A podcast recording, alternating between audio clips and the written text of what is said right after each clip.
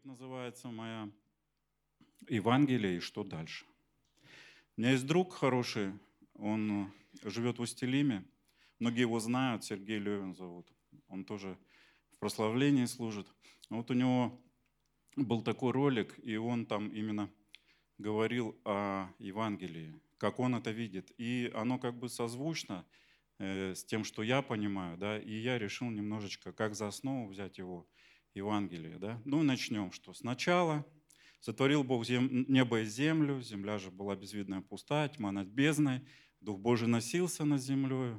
И так прошло да, несколько дней, Бог сотворил в первый день свет, и только через несколько дней Он сотворил светило небесное, которое по идее, должны были светить. Но свет уже был в это время. А также перед тем, как светило начали светить, уже произрастала трава,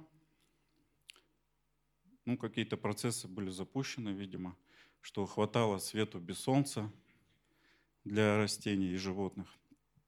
То есть земля была наполнена. И Бог сотворил человека, Адама. Он вдохнул в него дыхание жизни, человек открыл глаза и увидел Бога. Говорит, привет, Бог, я Адам, я человек. Ну и Бог начал учить Адама. Конечно же, они прогуливались э, в тени деревьев, общались. Я думаю, что это было долго, и это было очень хорошо и приятно. Поговорить напрямую, лицом к лицу с Богом, ну, это, согласитесь, такое событие неординарное. Но для Адама это было ординарное событие, и он вполне мог себе позволять общение с самим Господом. Может, это был Дух Святой, может быть, это был Иисус Христос. Мы этого не знаем, в Библии это не написано, но с Богом общение он имел. И потом случилось следующее, что Бог сказал, нехорошо человеку быть одному, создал ему жену, ее еще тогда не звали Ева, его звали просто жена. Вот.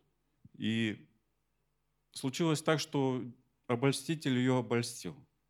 И она, поддавшись на искушение, ела с дерева. Но перед этим, перед этим Бог сказал Адаму, вот я вас поселяю в Эдеме, я вам насадил сад, вы здесь будете жить теперь. И что вам надо делать? Вам надо охранять и господствовать здесь, охранять сад, чтобы никто не смог сюда э, зайти. Вы можете есть со всех деревьев, но только с одного дерева не можете есть. Дерево познания добра и зла. Но я тебе не ставлю решетки да, вокруг этого дерева, оно в свободном доступе. И если ты вдруг решишь с него есть, то ты смертью умрешь. То есть это будет твой выбор. Ты можешь все есть, но с этого дерева не ешь. Понял, Адам? Понял. Так прошло время, и Ева, искушившись, взяла это, этот плод, не знаю, яблоко это было или еще что-то. Но она дала Адаму, и Адам тоже ел. И что же потом произошло? Бог начал говорить к Адаму, Адам, где ты? Но Адам почему-то начал прятаться – и почему же это произошло? Потому что грех вошел в мир, потому что смерть вошла в мир. И в это время, когда он прятался за этим кустом, вот знаете, еще хотелось бы, чтобы более понятно это было, э, у нас же Бог наградил нас образным мышлением, да, и мы можем в картинках как бы видеть это все процессы, да, мы можем себе представлять, что же там происходило на самом деле. И вот представляете, смерть такая идет, потому что Бог сказал, что смерть придет в мир, и ты смертью умрешь. А Иисус, Он же вечный Бог. И Он, еще не воплотившись тогда, но, но, Он не во времени, не во времени. И Он воплотился гораздо позже этого времени, когда Адам, Адам решился грешить. Но он с того времени, да, это образно, если посмотреть, он подошел к Адаму и говорит, слушай, я вижу, тут натворил что-то чудес таких, да, и вижу, что тебе сейчас, наверное, придется не сдобровать. Но что Адам посмотрел и сказал, да, что-то я тут не то сделал. Говорит, ну, я могу умереть за тебя. Как? Ну, вот так вот я могу это сделать за тебя, вместо тебя. И Иисус, Адам, конечно, согласился, потому что кто хочет умирать? Никто не хочет умирать. А он тем более даже не знал, он сотворен вечным. Он, его тело было подобно телу Иисуса Христа, такое же. Он был совершенным, сотворенным. Но он говорит, он согласился, да, говорит. И, и тут смерть ударила не по Адаму, а по Иисусу. Иисус упал, но он, он вечный, и поэтому он, он, он не умер, он потом воскрес. Знаете же, да, всю эту историю. Вот. Но а Адам что? Адам был изгнан из сада, потому что это было святое место, а грех уже вошел в него, и природа Адама как человека была испорчена. Они вместе с Евой ушли. И, как и сказал Бог, они умерли. Написано, что Адам прожил 930 лет и родил много дочерей и сыновей. Ну и постепенно что происходило дальше? Человечество начало деградировать. И деградировало оно до такой степени, что когда Бог смотрел на все это, и он решил, что ну хватит, не вечно, говорит, пренебрегаем быть Богу у человека. И сделал потоп. Сделал потоп. И людей, кроме сыновей семьи Ноя да, и самого Ноя, он спас и заключил с ними договор, что договор о сеянии жатве, что сеяние жатва не прекратятся во все дни до скончания века – и это было тоже некая, некая такая деградация, потому что до этого люди не ели никакого мяса, но с этого момента э, людям необходимо было есть уже мясо. И Бог сказал, что вот вам звери полевые и лесные, да, и вы, вы будете их употреблять, даю вам в пищу их.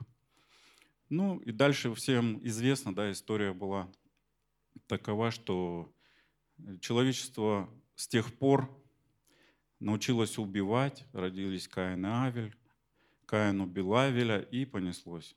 Люди начали вести войны между собой. И это на протяжении, если мы прочитаем Ветхий Завет, там это ясно написано, что ну, не было такого времени, чтобы не было войн на земле. Это происходило довольно постоян, с довольным постоянством. Единственное время, когда не описано, что были войны, это было правление сына Давидова, да, Соломона, царя, когда каким-то чудесным образом ему пришла мысль в голову попросить у Бога мудрости для управления народом.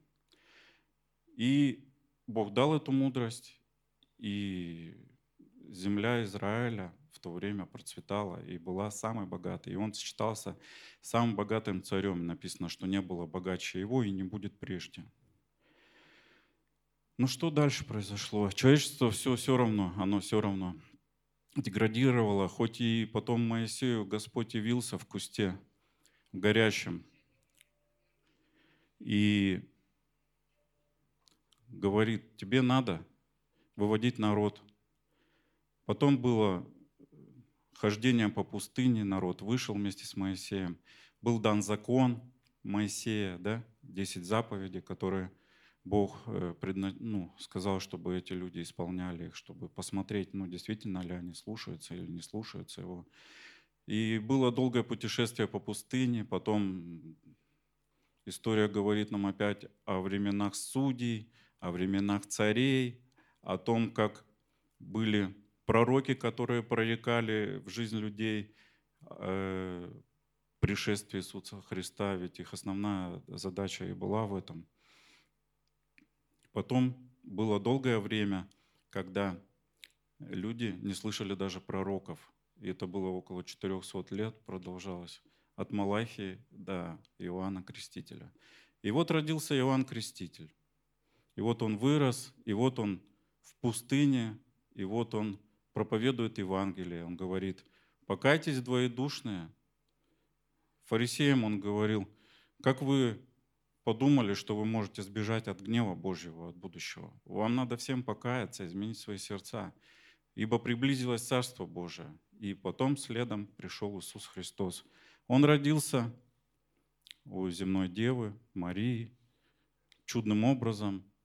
Э, Дух Святой сошел на нее, и она зачала от Духа Божьего, и родился нам Иисус Христос. Но заклан Он был за всех людей до сотворения мира. То есть это был такой план Божий.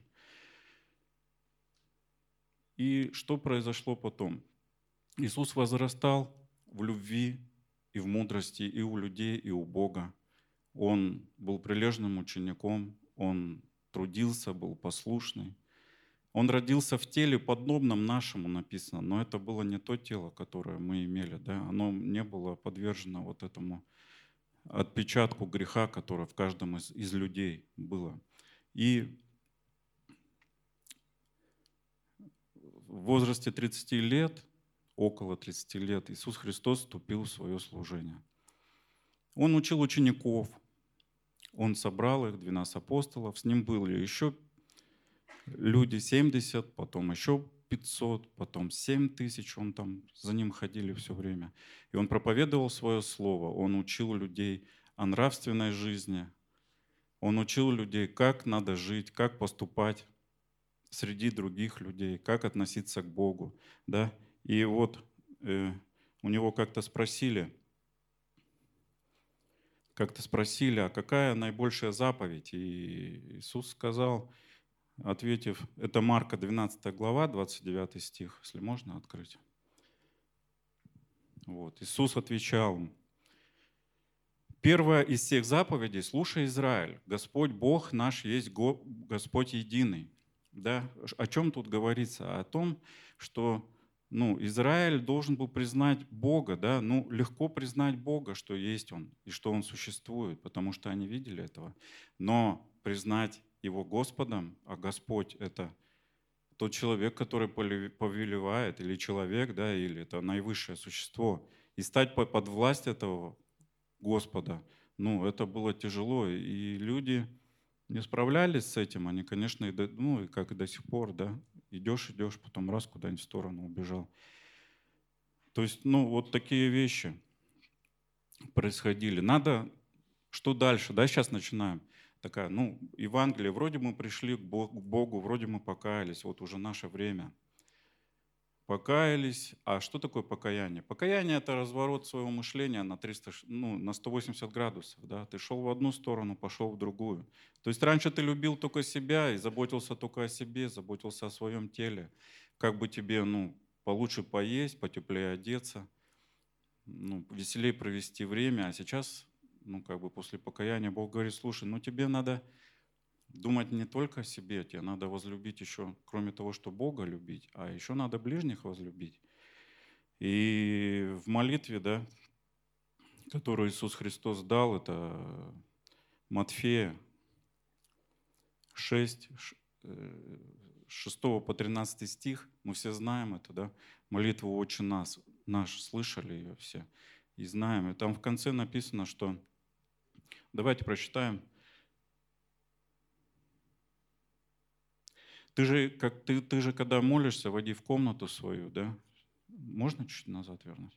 Ты же, когда молишься, войди в комнату твою и, затворив дверь твою, помолись Отцу твоему, который в тайне, и Отец твой, видящий тайное, воздаст тебе явно. А молясь, не говори лишнего, как язычники, ибо они думают, что многословие своем будут услышаны. Не, уподобляйтесь им, ибо знает Отец ваш, чем вы имеете нужду, прежде вашего прошения у Него. Молитесь же так, «Отче наш, сущий на небесах, да святится имя Твое, да придет царствие Твое, да будет воля Твоя на земле, как на небе. Хлеб наш насущный дай нам на сей день, и прости нам долги наши, как и мы прощаем должникам нашим. И не веди нас в искушение, но избавь нас от лукавого, ибо Твое есть царство и сила и слава во веки. Аминь». И следующим стихом, да, 14-15 стих, давайте откроем еще. Иисус как бы подытоживает да, эту молитву, и Он говорит, что «Ибо если вы будете прощать людям согрешения их, то и простит и вам Отец ваш Небесный. А если не будете прощать людям согрешения их, то и Отец вам не простит согрешений ваших». То есть тут говорится, ну как бы можно сказать, нет, подождите, подождите, но Иисус же всех простил. Он же искупил нашу вину, все, Он заплатил за все. Ну да, так и написано, но вот мы читаем, что если мы не будем прощать людям согрешения то и Отец нам не простит вам да, согрешения этих. Также еще одно есть место, которое подтверждает это да, местописание. Это Матфея 18 глава. Это притча о 10 тысячах талантов, да, когда один господин решил посчитаться со своими подданными, и там вот обнаружил, что один ему должен столько денег. 10 тысяч талантов – это там ну, такая сумма сверхъестественная, там что-то больше семи вагонов золотом наполненных. Там, ну, дикая сумма. Ну, как он задолжал, непонятно, но вот умудрился. И когда ну, его господин пригласил, сказал, верни мне, тот сказал, я не могу тебе вернуть, ну, потерпи на мне, как бы, сейчас заработаю, отдам. Ну, говорит, продайте его вообще, продайте всю семью его и верните деньги. Но потом жалился над этим человеком и сказал, что ладно, я отпускаю его. Ну, а тот человек, когда вышел, он увидел товарища своего, которому он задолжал, а, товарищ его задолжал ему 100 динариев. Это было примерно трехмесячная оплата труда. Один динарий, да, это примерно однодневная оплата. И он не простил этого человека и сказал, что, ну, отдай мне, на что, когда увидели товарищи и его товарища, да, и пожаловались хозяину, то его вернули и сказали, что ж ты, я тебя простил столько, а ты мне не простил, ну, вот этому парню не простил 100, дина, 100 динариев. И как бы сказал, чтобы отдали его мучителям. И там также да, написано, что 18, э, Матфея 18, 35 стих, откройте, пожалуйста.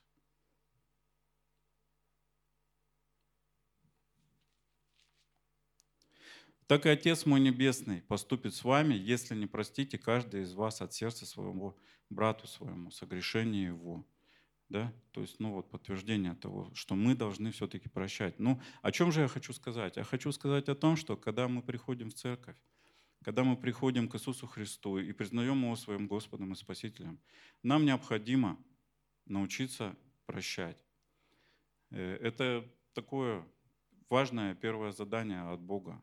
То есть, другими словами, мы должны посмотреть в своем сердце и увидеть то, что есть некоторое несоответствие образу Божьему. Ведь Бог сотворил нам по своему образу и по своему подобию.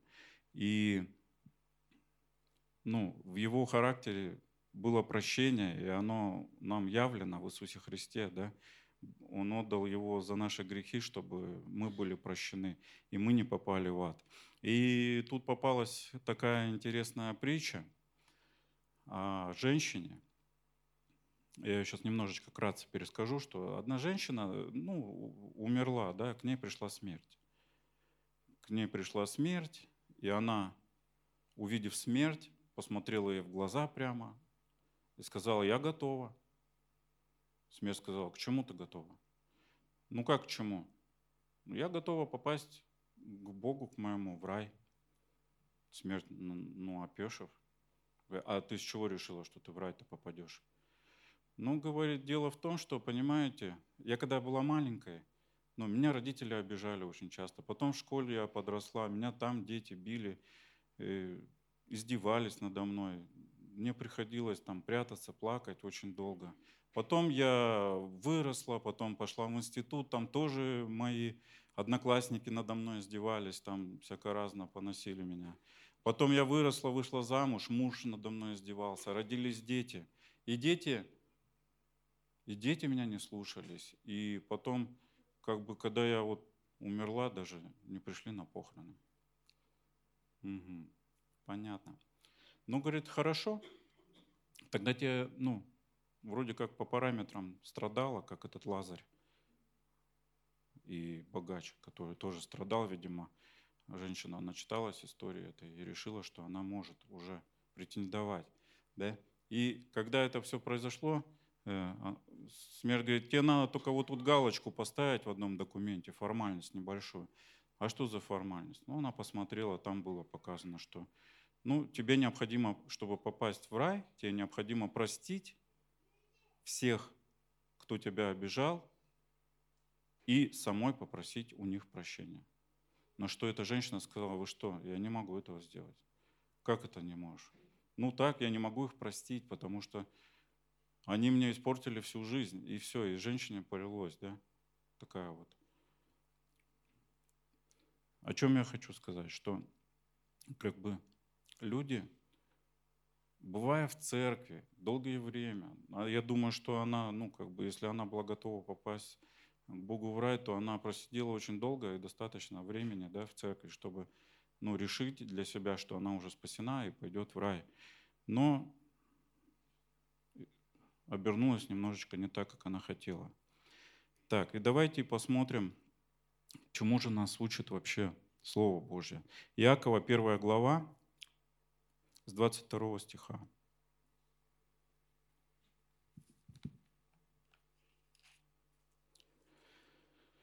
А там написано, что «Будьте же исполнители слова, а не слышали только обманывающие самих себя».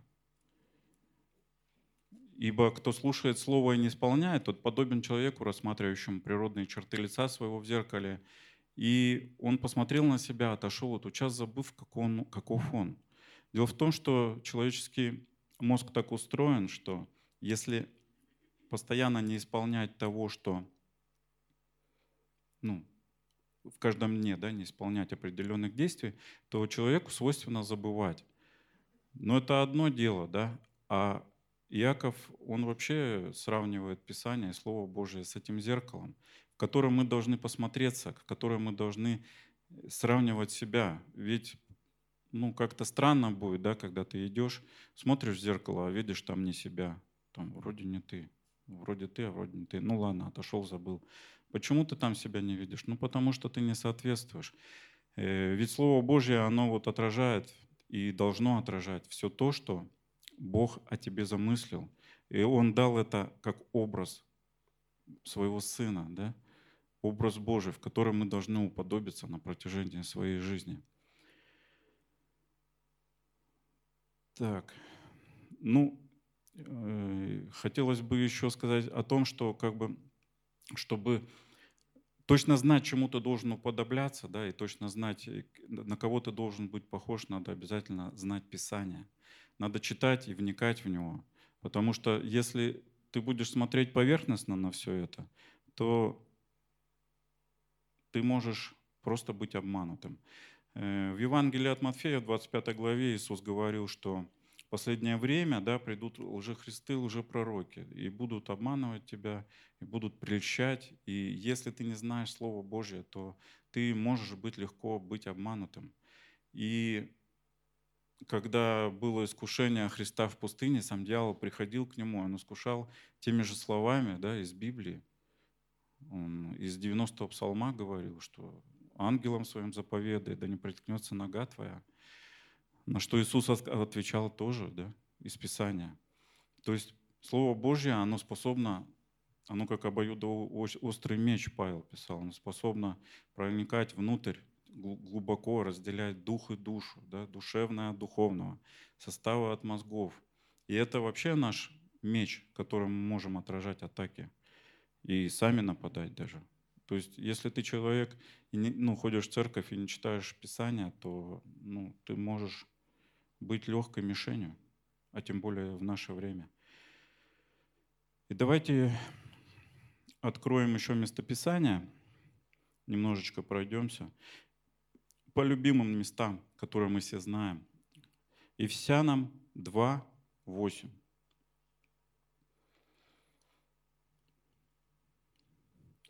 Вот. Всем нам знакомое местописание – и знаете, вот есть такое предвзятое отношение еще, да, когда вот, ну, допустим, к примеру, если на какого-то человека ты получил информацию какую-то нехорошую, да, и ты, ну, как бы уже подходишь к нему знакомиться, и ты уже думаешь о, о, о нем вот эти вот мысли. И такое же предвзятое отношение может быть и к Писанию, к самому, потому что э, часто, когда люди поверхностно читают Писание, то ну, у них всплывают такие в мозгу, мозг так устроен, да, что мы слышали раньше об этом местописании. Но вот смотрите, «Ибо благодатью вы спасены через веру, и сие не от вас, Божий дар». Аминь. Так оно и есть на самом деле. Да? Но следующий стих давайте прочитаем. Не отдел, чтоб никто не хвалился. И следующий. Ибо мы Его творение, созданы во Христе Иисусе на добрые дела, которые Бог предназначил нам исполнять. То есть, ну, если посмотреть первые два стиха, да, ну, кажется, что, ну, все, благодатью мы спасены, сегодня не от нас, не отдел, чтобы никто не хвалился. То есть не отдел. Ну и как бы, да, на этом строятся целые такие доктрины, целые учения, но почему-то это не читается со вторым, да, вот с этим, с последним стихом, что мы именно во Христе Иисусе спасены для добрых дел. Не от дел, но для дел. Тут уже меняется смысл, да, если мы будем это все смотреть воедино. Что хотел сказать апостол Павел. Давайте еще один подобный тоже – Просто вот потом поспоминайте, вот, что было на эти местописания раньше, да, и как можно посмотреть на них с другой стороны, если их ну, в контекст обратно вставить, в контекст Писания. Вот 1 Коринфянам 2 глава с 9 стиха.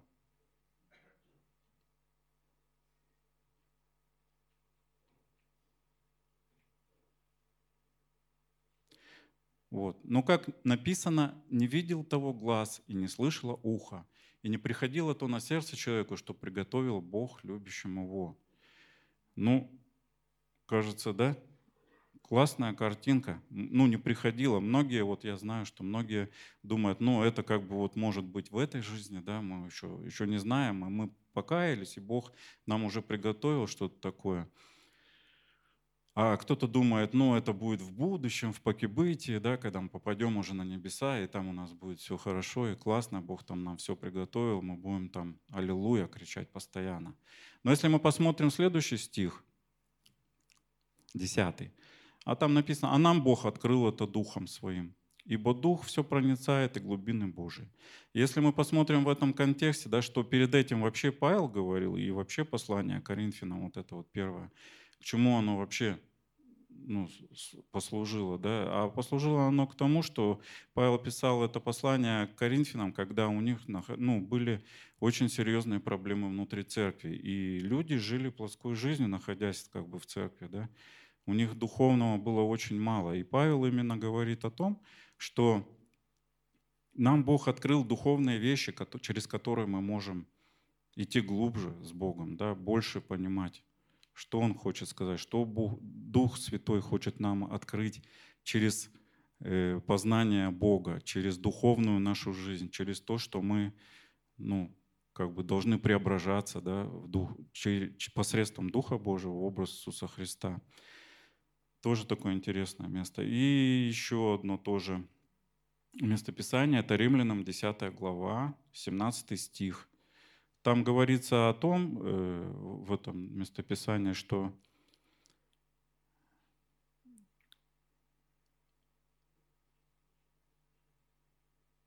что, что как бы, ну, когда люди, Израиль, да, выходил из Египта, и им было проповедано Слово Божье, и пророки им говорили, и все. И Павел говорит, что, ну, как бы, если мы прочитаем немножко, давайте чуть, чуть поглубже зайдем, потому что, чтобы понятнее было. Так, к римлянам.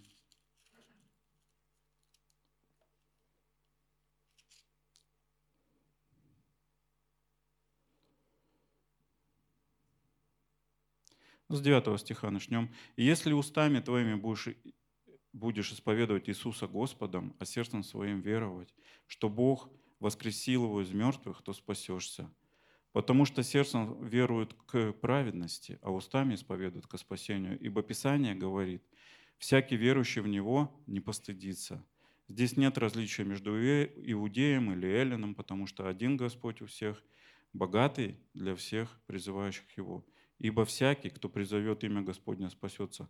Но как призвать того, в кого не уверовали? Как веровать в того, о ком не слыхали? Как слышать без проповедующего? И как проповедовать, если не будут посланы? Как написано, как прекрасны ноги, благовествующие мир, благовествующие благое. Но не все послушались благовествования, ибо Исаия говорит, Господи, Кто поверит слышанному? И, и так, вера от слышания, а слышание от Слова Божьего. Да, ну, как бы понятно. Мы все привыкли, да, что вера от слышания, а слышание от Слова Божьего. Но следующий стих нам говорит.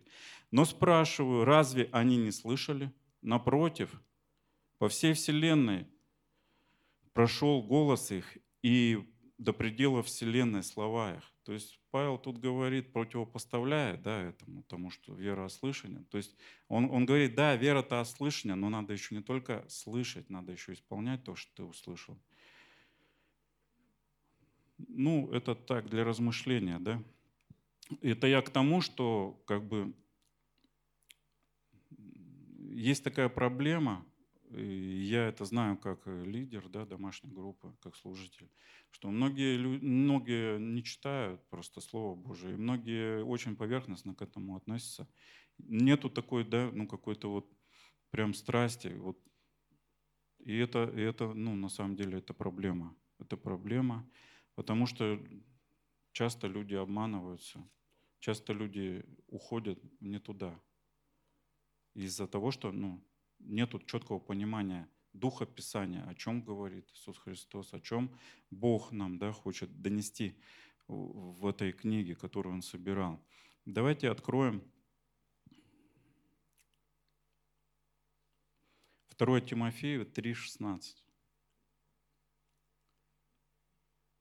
Немножко проведя ой, по местописанию, потому что ну, это важно на самом деле важно. Написано здесь, э, Павел писал молодому пастору Тимофею да, письма э, для наставления его в служении. И вот он писал здесь, все Писание богодухновенно и полезно для научения, для обличения, для исправления, для наставления в праведности. Вот. Но ну, мы как бы смотрим да, нашими глазами со стороны уже того времени, в котором мы живем, и нам кажется, что все Писание — это значит, ну, вот вся книга, которая написана, написана да, которую мы можем держать в руках. На самом деле э, тогда описание состояло из Танаха, да, это только ну, было пятикнижие, книга псалмов и книга пророков.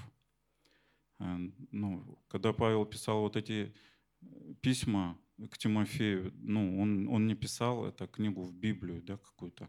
Он писал просто ему послание и говорил, что вот это вот все Писание вдохновенно. Почему я говорю об этом? Потому что есть такая проблема, что многие не хотят читать почему-то Ветхий Завет. Хотя это является книгой про образов, и эта книга, она очень-очень сильно помогает понимать нам Иисуса Христа.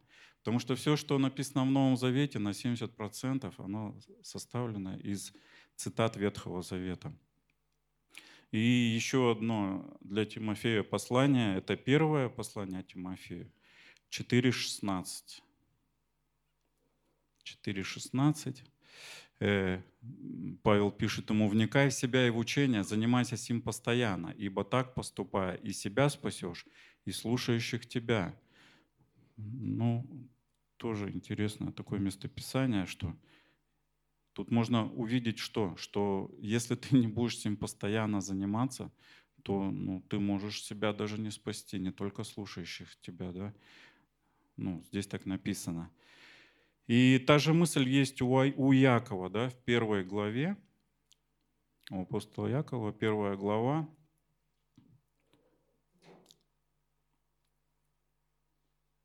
двадцать пятый стих.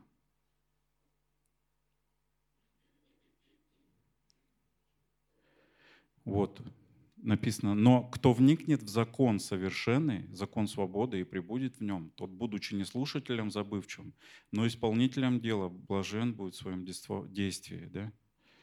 То есть тут тоже написано, что если ты вникаешь в этот закон, ну все-таки в закон, да, и если прибудешь в нем, то, будучи не слушателем забывчивым, но если ты будешь исполнять то, что ты читаешь, то ты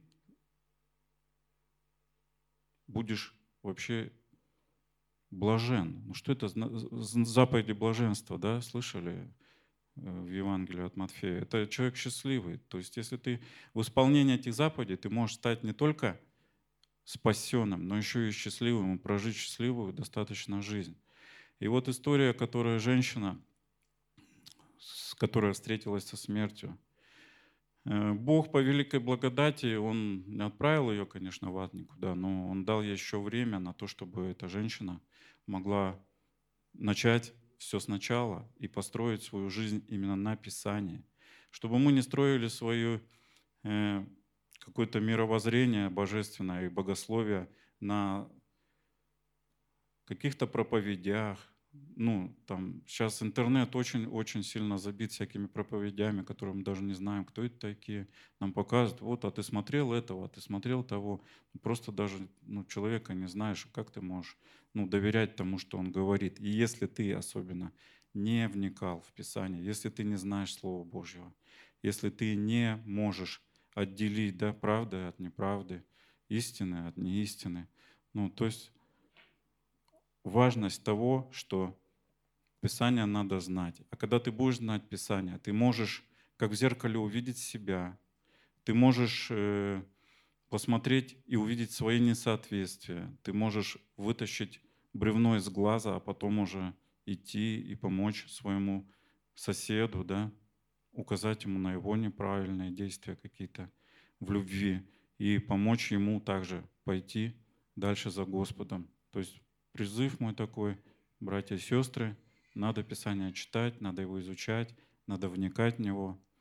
Ну и а Господь будет нам поспешествовать и вести по жизни смело до конца в свое царство. Спасибо за терпение. Аминь.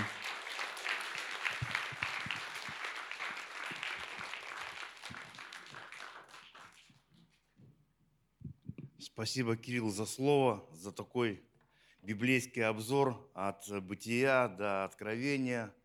Это Церковь Божия, в ней проповедуется Евангелие, говорится о Иисусе Христе, говорится о великих делах Божьих, это хорошо. И вот перед началом, перед завершением нашего служения, вот небольшое такое слово, а, вот Бог позволил говорить сегодня. Место Писания одно мне будет, Матфея 22, 15. Тогда фарисеи пошли и совещались, как бы уловить его в словах, и посылают к нему учеников своих с иродианами, говоря, «Учитель, мы знаем, что ты справедлив и истинно пути Божии учишь, и не заботишься об огождении кому-либо, ибо не смотришь ни на какое лицо. Итак, скажи нам, как тебе кажется, позволительно ли давать подать кесарю или нет?» Но Иисус, видя лукавство их, сказал, что искушаете мне лицемеры. Покажите мне монету, которую платите подать. Они принесли ему динарий и говорит им, чего это изображение надпись? Говорят ему, кесаревы.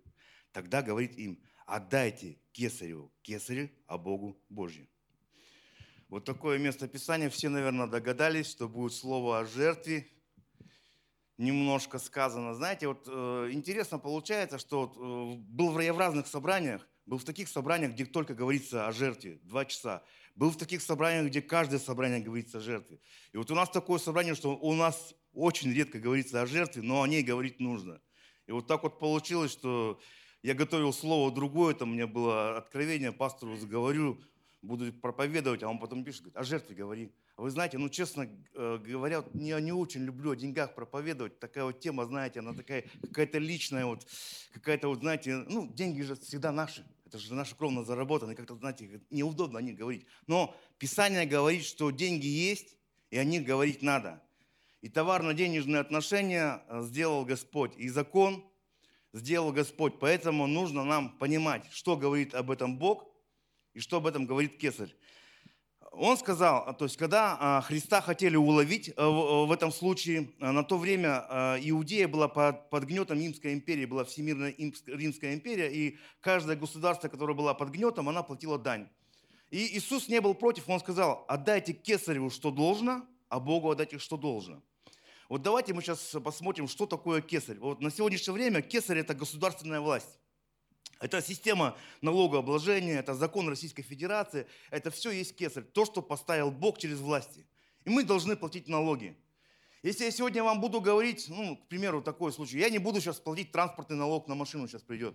Ну, не буду платить. Меня ГИБДД останавливает, я буду говорить, слушайте, я не, не плачу транспортный налог, сначала сделайте там дороги, потом буду платить. Они мне слушать не будут. Первое, что они могут сделать, это наложить арест на мой автомобиль и потом дальше последствия. И так на любую сферу.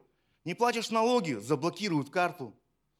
Не платишь э, налог на предпринимательскую деятельность, тебе вообще могут засудить и так далее. Ну, у кесаря очень много рычагов, как с тебя деньги это изыскать. И поэтому налоги платить нужно. И мы не будем э, обсуждать, хорошо ли это, плохо, это делать надо. Транспортный налог ты платишь? Платишь. Независимо, какие то у нас дороги, его нужно платить. С кесарем мы разобрались, что налоги отдавать нужно 100%. И мы не будем, я не буду вам доказывать. Да кого я буду? Я буду сейчас налог за ИП платить столько денег. Ну, я скажу, ты что, как не будешь? Будешь ты его платить? Не будешь, заставят. Так надо. И всех это устраивает. И поэтому мы э, церковь, мы законопослушные граждане, и мы кесарю даем кесарю. Давайте посмотрим Божье. Можно, ребята, ящички поставить? Братишки, вот, Аши, поставьте.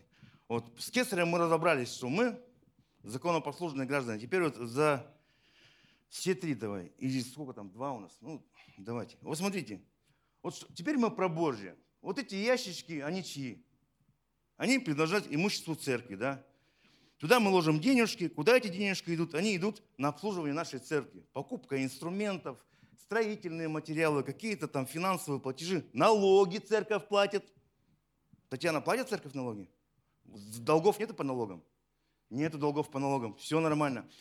То есть для чего я это делаю? И знаете, вот буквально неделю назад я с одним э, братом разговаривал, он, он верующий практически с юношества, он бизнесмен, я с ним разговаривал, у нас был какой короткий разговор, у него такую вещь интересную сказал. Он мне говорит, э, знаешь, я когда начал бизнесом, у него было много бизнесов, э, очень таких доходных, и он говорит, я когда бизнесом занялся верующий, я думал, чем больше буду зарабатывать, тем я больше буду отдавать в церковь. Но он говорит, к моему стыду, говорит, чем я стал больше зарабатывать, тем я стал меньше отдавать. И вы знаете, я хочу про себя поговорить. Я не хочу сейчас э, на, на ком-то акцент поставить. Я хочу говорить про себя лично. Это я сейчас буду разговаривать сам с собой при вас. И я увидел в этом парне себя. Когда я стал, и когда я зарабатывал, ну, среднее, у меня было все хорошо, я жертвовал, потом стало побольше. Знаете, года идут, идет опыт, приходит возрастом, челка сидит, там, и потихонечку ты начинаешь... Я э, встал на место этого парня, и я понял, что я этот парень. И чем я дольше в церкви, чем я больше зарабатываю, тем я меньше начинаю отдавать. Не знаю, почему так, но соразмерно, когда я раньше отдавал в церковь сколько, и сейчас я думаю, слушай, что-то не то в моей жизни. И когда мне пастор говорил, что ты будешь проповедовать по жертву, я думаю, Бог специально сделал так, чтобы с сегодняшнего дня я начал делать так, как это хочет Бог в моей жизни. Бог знает мой достаток, Бог знает, сколько у меня на карте, Бог знает мое сердце. И вы знаете, Бог нас за это не судит. Вот в чем вся вот эта вот э, благодать Божия. Он не судит тебя за это. Он доброхотно любит того, кто дает от чистого сердца. И когда я ложу в церковь э, какую-то купюру, я понимаю, я отдаю это Богу. Этим будут пользоваться люди, но это будет использовано для Его царства, для Его церкви, для Его Божьего дела. И знаете, есть такая притча про две купюры. Две купюры в банке встречаются, 50-рублевая – 50 рублей купюра достоинства и 5 тысяч. Вот. А 5 тысяч купюра, она такая лощеная, чистенькая, краской пахнет, типографская этот, денежная. А 50-рублевая купюра, она смятая такая. Вся такая помятая. Он говорит, а ты, говорит, откуда 50-рублевая у 5 тысяч спрашивает? Он говорит, а я, говорит, все чаще по ресторанам. А почему? Ну, там, говорит, двумя пальцами достают, мне и дают вот так вот. Сдачи не надо. А ну, пятитысячная спрашивает, а ты откуда такая вся мятая? Говорит, а я в основном по церквям, да по церквям. А что такая мятая? А меня, говорит, в кулак постоянно сжимает, чтобы не видели, сколько кидает. И кидает. И поэтому мы все полтинники такие мятые. И вы знаете, ну я так послушал эту притчу, такую думаю, про меня сказано, думаю. Достану, я думаю, это самое. Деньги специально разменял, такой, думаю, достану я деньги. Коснулась меня проповедь. Кинул я по 100 рублей. Думаю, вот сделаю вот, вот так вот. По 100 в каждый ящик. 50 кинул. И, сегодня я иду и говорю сам себе, слово-то мне коснулось сегодня, по полтиннику больше не кидаю, по сто кидаю. Новый уровень. Слава Господу. Ну, мне стыдно сегодня, правда. Вот правда стыдно. Я просто смотрю, как Бог благословляет верующих людей сегодня. Вот и мне, знаете, мне для себя стыдно. Почему я такой? Почему, когда у меня есть достаток, я чего-то жалею? Почему я иногда вообще не подхожу, не ложу? А значит, еще есть вот это самое QR-код, это вообще благодать. Ты отправил, никто не видит, ничего мять не надо, понимаете? Я сегодня вышел просто, это, наверное, может, моя будет э, молитва покаяния перед Богом. Бог, я сегодня пожертвую, вот реально, я пожертвую, чтобы была жертва. И когда меня будут спрашивать, просто задают, знаете, когда задают, а вот ты бизнесмен же, да, а сколько ты жертвуешь? Это мое личное. Да не, я буду говорить, когда вот мне плохо в жизни, я буду жертвовать по 5 тысяч. Вот мне сегодня плохо, ситуация у нас плохая в бизнесе с братом, нам документы с августа не подписывают, скандалят все. Там, ну, и я заложник обстоятельств просто. Сказали, в суд на меня подадут, а я все выполнил. Я думаю, а я сделаю сегодня особенную жертву. Но в этом нету мистики. Это просто мое сердце. Я это делаю для Господа. Да, на показ. Ну что, ну пускай меня спросят, у меня плохое время сегодня, ну я жертвую для Бога. Здоровье и вера, которую дает Бог, это ценнее всяких финансовых, финансовых достоинств. Поэтому, друзья, жертвуйте в церковь. Мы отдаем это людям, но Бог распоряжает финансовые потоки куда нужно. Не жалейте купюру, никогда ты в долгу не останешься. За свою жизнь, сколько я в церковь не отдавал, в разных церквях был, сколько я не отдавал людям, что-то я давал, э, лично в церковь, никогда моя семья в нужде не была. Никогда у меня не был пустой бак бензина, никогда у меня не был пустой холодильник, никогда у меня не было никакой беды. Отдавая Богу, имейте благословение от Господа. Давайте будем жертвовать и славить Его. Аминь.